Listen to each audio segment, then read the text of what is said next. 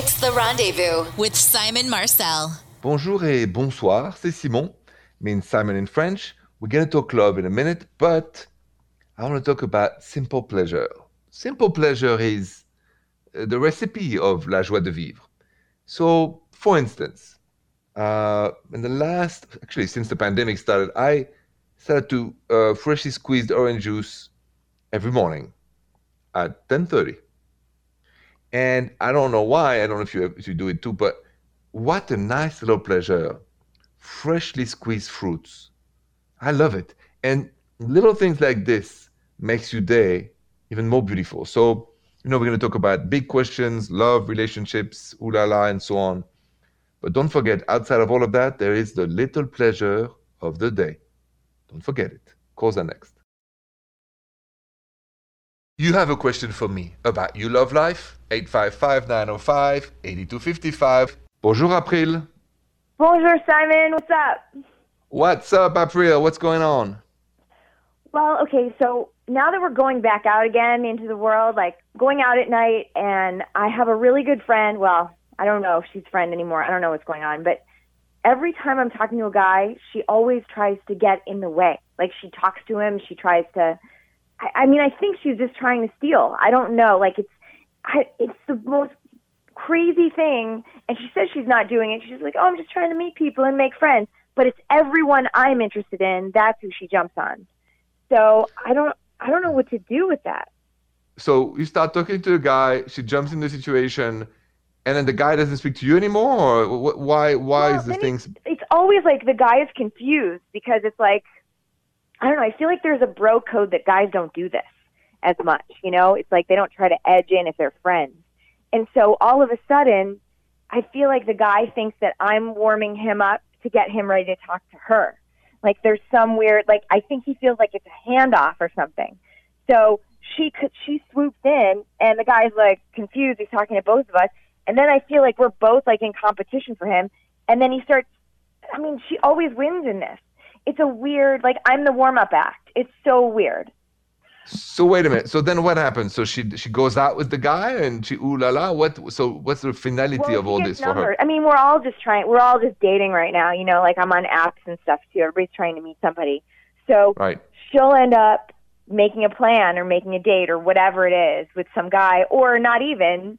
But she just constantly moving in. Whether or not there was a result, I don't think she cares. I think she's like somehow like getting excited about the competition of it. And I've confronted her about it, and she's just like, no.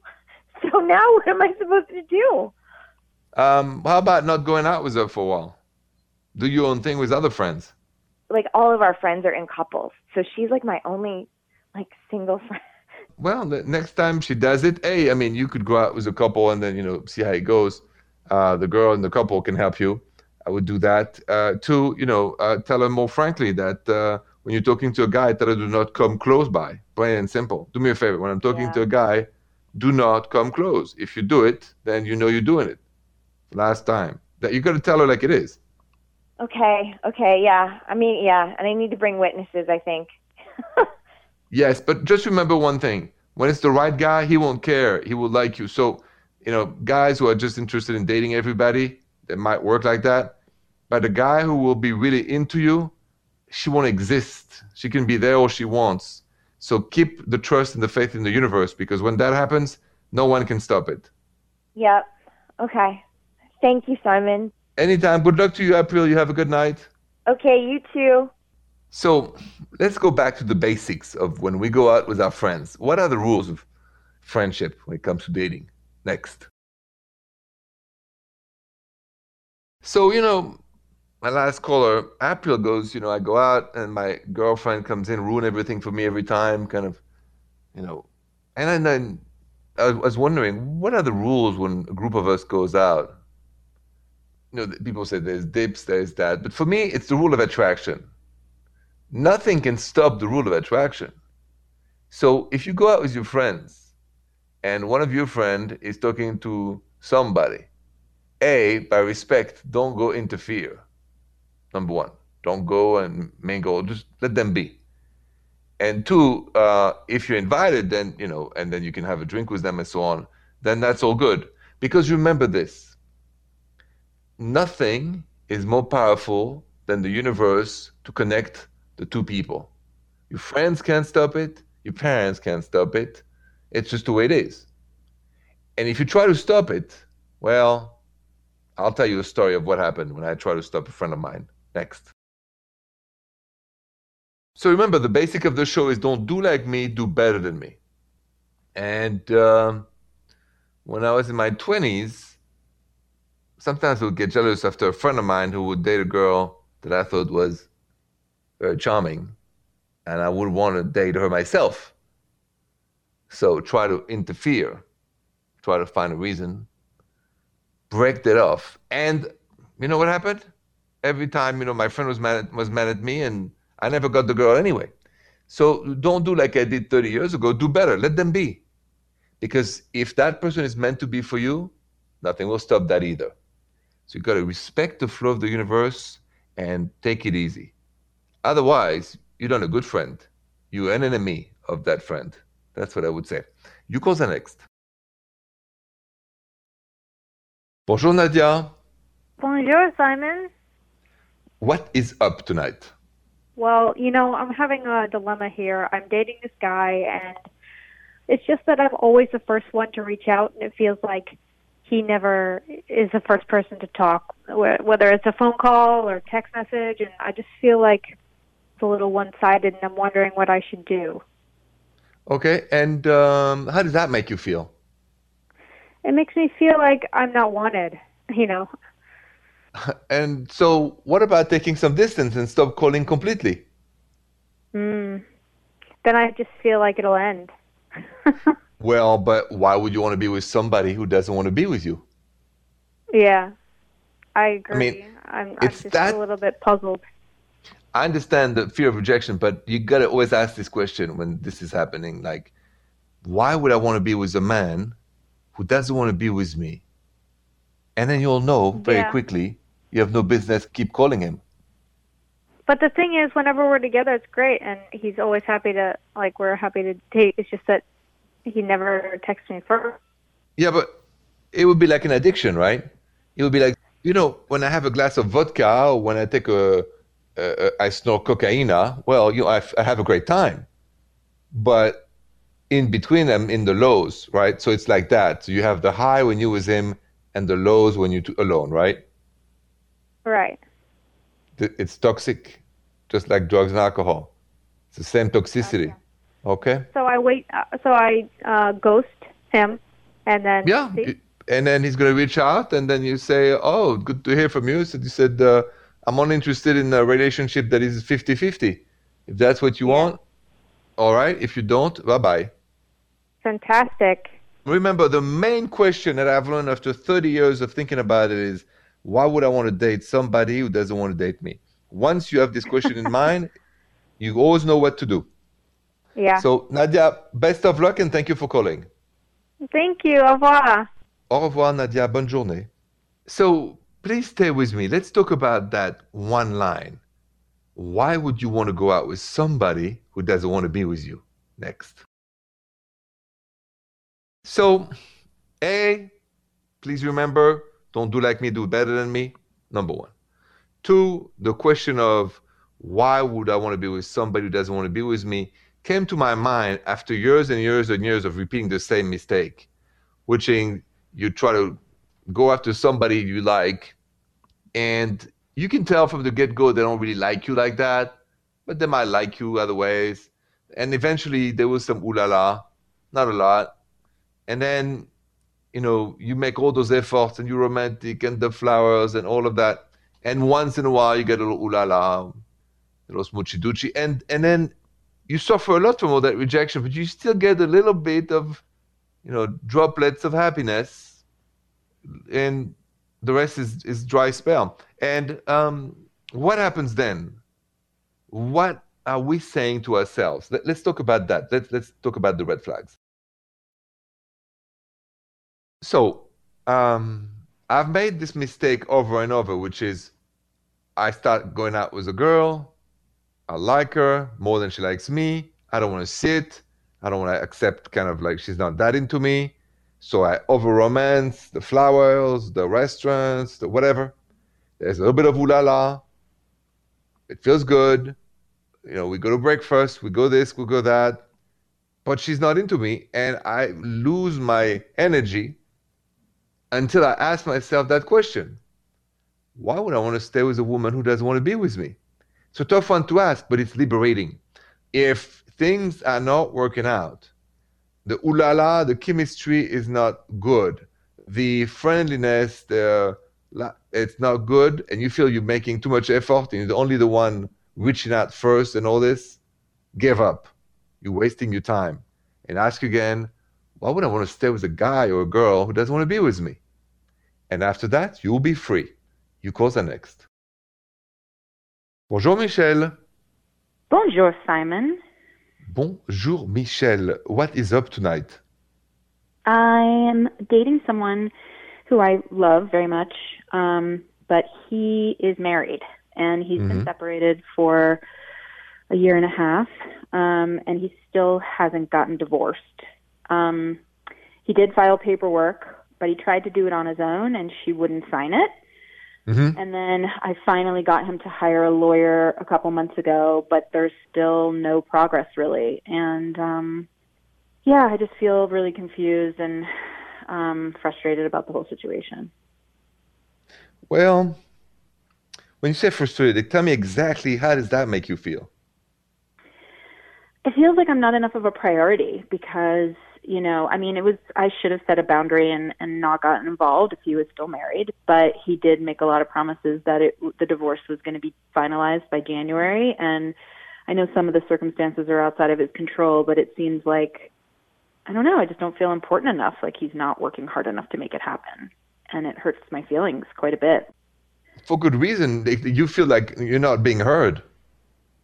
Yeah, and I'm not being respected. I mean, imagine if the, if the roles were reversed. I, I I can't imagine he would like it very much. And so it just feels like a a sensitive topic, and I don't want to be controlling. So I'm afraid to keep bringing it up because I don't want to be nagging him. But at the same time, it's like, is this going to take another year? Like, what's going on? So then, and then well, I, I'm a little bit nervous. Like, is he going to get back together with her? No, that I would not be worried. Um, been four years. Um, it might take more time than you think. Are you happy with him? Yeah, I mean, I do love him and I feel like he loves me and we have a pretty good relationship, but I just feel like I don't know why he's dragging his feet. Ask him. Yeah, I guess I could be more direct around it. Yes, no unspoken. Okay, this is the rule of the rendezvous.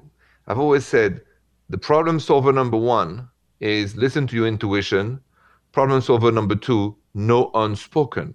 If you can't have a conversation, the relationship you're in or your marriage or your partnership is rotting from the inside. You, Michelle, need to ask him all the questions you want, but do it after a good meal because men are grumpy when they're hungry.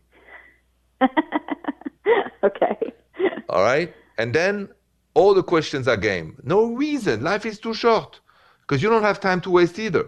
So maybe he can tell you or he can't, but then you are aware and you make the decision for yourself, okay? Yeah, that's a fair point. Michelle, good luck to you. Thank you for calling and uh, have a good talk. Thank you, Simon. So, coming up, I want to talk about a conversation I had with uh, neighbors of mine, good friends, good people, uh, a bit on the older side. He's Eugene and she's Nancy. And we talked about should we or not post on social media our private life. Next.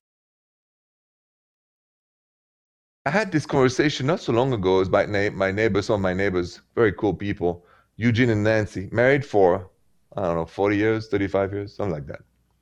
So they're older probably than you and, and, and, and me, but uh, they asked me that question why should we or should we not post our um, love life or on social media? What's the plus and what's the minus? What's the pros? What's the con, right?